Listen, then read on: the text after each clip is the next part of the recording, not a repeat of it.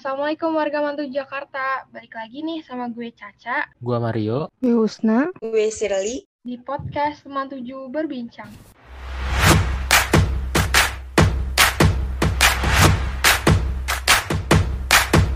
Halo semua, balik lagi nih sama kita berempat. Halo warga. Mantuju. Kali ini kita bakal bahas topik yang bermanfaat banget loh. Mau bahas apa sih Kak hari ini? Coba dong Sir, jelasin kita mau ngobrolin apa ya kira-kira. Oke, jadi karena kemarin kita udah bahas seputar Ramadan kan tuh, yang di mana salah satu amalannya kan ada ya, yaitu perbanyak baca Al-Quran. Nah, kali ini kita bakal bahas nih tentang keutamaan Al-Quran dan bakalan ada sedikit citat juga dong pastinya. Jadi keren banget tuh.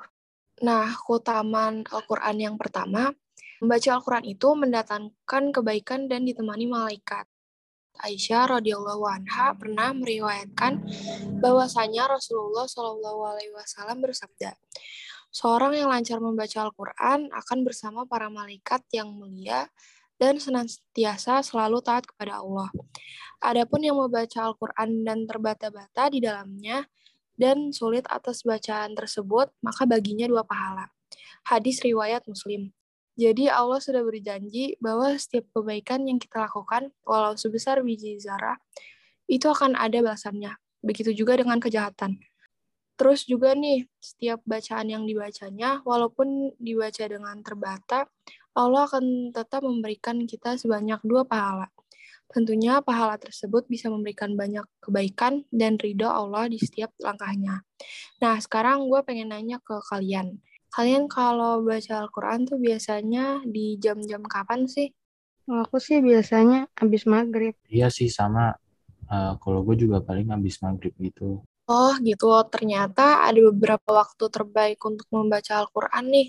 Yaitu ketika kita lagi sholat, di luar waktu sholat pada waktu sepertiga malam, yakni sekitar jam 1 dini hari hingga waktu subuh. Yang ketiga, saat kita selesai sholat subuh.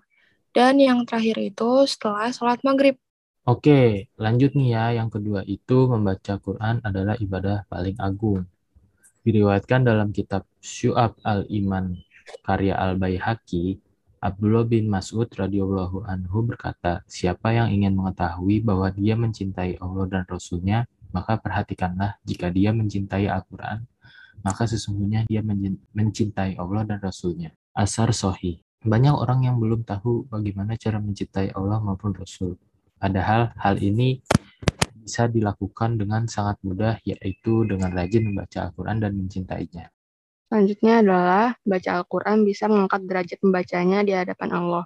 Sesuai dengan hadis Umar radhiyallahu anhu berkata bahwa Rasulullah SAW bersabda, Allah Ta'ala mengangkat derajat beberapa kaum melalui kitab ini, Al-Quran, dan merendahkan beberapa kaum lainnya melalui kitab ini pula. Hadis riwayat Muslim. Pada dasarnya itu kan derajat setiap manusia sama. Namun ada hal yang membedakan derajat seseorang dengan orang yang lain di mata Allah. Bedanya yaitu seberapa banyak amal ibadah dan kebaikannya. Semakin banyak kita beribadah dan berbuat baik, maka semakin tinggi derajatnya di mata Allah. Nah, yang keempat itu mendatangkan rahmat dan membuat hati merasa tentram. Kalian pernah nggak sih ngerasa nyaman, tentram, terus kayak ngerasa semua beban berasa hilang setelah baca Al-Quran? Pernah Pernah banget tuh. Iya, sesuai dengan firman Allah dalam Al-Quran itu sendiri, yang artinya, dan kami turunkan dari Al-Quran suatu yang jadi penawar dan rahmat bagi orang-orang yang beriman. Dan Al-Quran itu tidaklah menambah kepada orang yang zalim selain kerugian. Quran Surat Al-Isra ayat 82. Maksud dari ayat yang tadi, bahwa Al-Quran bisa menjadi penawar bagi kita dari segala macam keburukan. Kayak yang kita rasain seperti rasa sakit, rasa tidak tenang, dan rasa tidak tentram. Oh iya, aku pengen cerita sekalian nih. Jadi waktu itu kan aku pengen ujian sekolah. Terus biasanya kan kalau pengen ujian ngerasa kayak nggak tenang, takut pesimis gitu kan. Terus akhirnya pas paginya, aku sebelum berangkat sekolah, aku baca Quran sebentar. Pas lagi ujian-ujian juga kayak aku sambil baca-baca surat pendek. Terus alhamdulillah sih, aku waktu itu nggak nggak bagus banget, tapi tapi aku kayak ngerasa ikhlas aja gitu, walaupun nilai segitu aja. Kan ada cerita juga nggak nih? Wah, sama nih. Waktu itu gue juga pernah lagi banyak ujian gitu. Terus sempetin baca Al-Quran setiap hari. Alhamdulillah dikasih banyak banget kemudahan pas ngerjain. Hikmah yang gue ambil sih, jangan pernah ngerasa baca Al-Quran tuh kayak gak ada manfaatnya. Karena pasti waktu yang kita luangin, pasti banget dibalas sama Allah. Kalau dari Mario gimana nih? Ada cerita juga nggak? Kalau dari gue sih ada paling yang kayak ya gue ngerasa nih kayak besok bakal ngejalanin hari yang berat gitu kayak banyak kegiatan banget gitu biar nggak capek ya paling kayak pagi-paginya kan baca Quran gitu dan pas ngejalanin harinya tuh kayak eh, biasa aja gitu kayak walaupun banyak kegiatan gitu dari Husna ada nggak nih Kalau dari aku sendiri sih, waktu itu aku lagi ngerjain tugas matematika karena aku nggak bisa kerjanya, jadi aku selesai sendiri. Akhirnya aku milih udahan dan istirahat. Pas itu aku coba ketan, eh curang aja kali ya, terus aku baca beberapa ayat gitu. Udah tenang, terus nggak kesel lagi. Terus aku coba kerjain tugasnya lagi, terus bisa ngerjain. Wah, Masya Allah banget ya. Oke, kita lanjut. Orang yang membaca Al-Quran akan mendapatkan syafaat di akhirat loh nantinya. Keutamaan membaca Al-Quran di bulan Ramadan ini terdapat pada hadis berikut. Rasulullah Shallallahu Alaihi Wasallam bersabda, Bacalah Al-Quran, sebab ia akan datang memberikan syafaat pada hari kiamat kepada pemilik, pembaca, pengamalnya. Hadis riwayat Ahmad. Selanjutnya, membaca Al-Quran di bulan Ramadan dapat menyempurnakan ibadah puasa yang kita laksanakan. Seperti yang kita bahas sebelumnya, yaitu Al-Quran diturunkan di bulan Ramadan. Bagaimana dijelaskan dalam surat Al-Baqarah ayat 185. Bulan Ramadan adalah bulan yang dalamnya diturunkan Al-Quran sebagai petunjuk bagi manusia dan penjelasan-penjelasan mengenai petunjuk itu, dan pembeda antara yang benar dan yang batil. Karena itu, barang siapa di antara kamu ada di bulan itu, maka berbuat salah. Dan barang siapa sakit atau dalam perjalanan dan dia tidak berpuasa, maka wajib menggantinya sebanyak hari yang ditinggalkannya itu pada hari-hari yang lain. Allah menghendaki kemudahan bagimu dan tidak menghendaki kesukaran bagimu.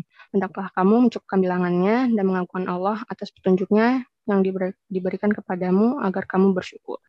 keutamaan lain yang akan didapatkan ketika membaca Al-Quran adalah bisa memberikan syafaat untuk kedua orang tua kelak di akhirat. Orang yang sering membaca Al-Quran adalah orang yang senantiasa diberikan kemuliaan oleh Allah. Apalagi orang yang menghafalkannya serta bisa memahami tentang apa saja isi kandungan, hikmah, dan pelajaran yang ada di dalamnya.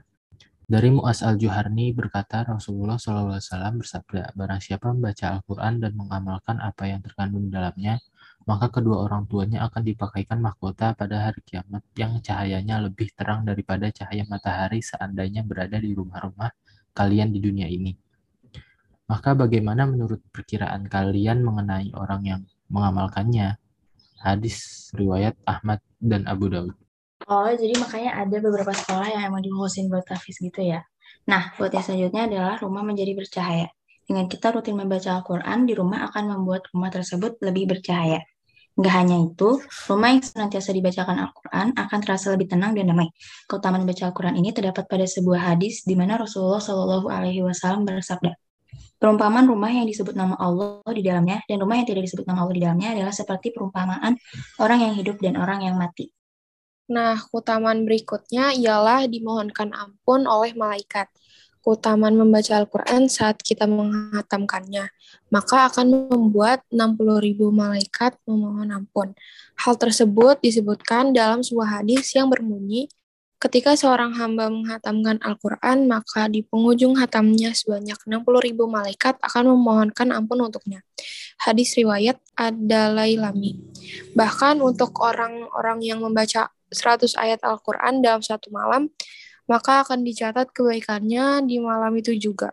Sabda Rasulullah dalam hadis riwayat Ahmad mengatakan, Siapa yang membaca 100 ayat pada suatu malam, dituliskan baginya pahala sholat sepanjang malam. Ya Allah, ternyata banyak banget nih keutamaan-keutamaan kita baca Al-Quran ya. Ya, bener banget tuh. Iya nih, bahkan masih ada banyak lagi loh. Tapi sayang banget kita nggak bisa sebutin lagi. Untuk episode kali ini cukup sekian dulu kali ya. Tapi uh, sebelum itu apa dulu dong? Jangan lupa follow akun Spotify teman tujuh berbincang. Jangan lupa follow akun Instagram kita @osisman7jkt. Dan jangan lupa subscribe akun YouTube terbaru kita OSIS Man 7 JKT. Oke, makasih banyak ya semua yang udah dengerin. Dadah. Dadah. Dadah.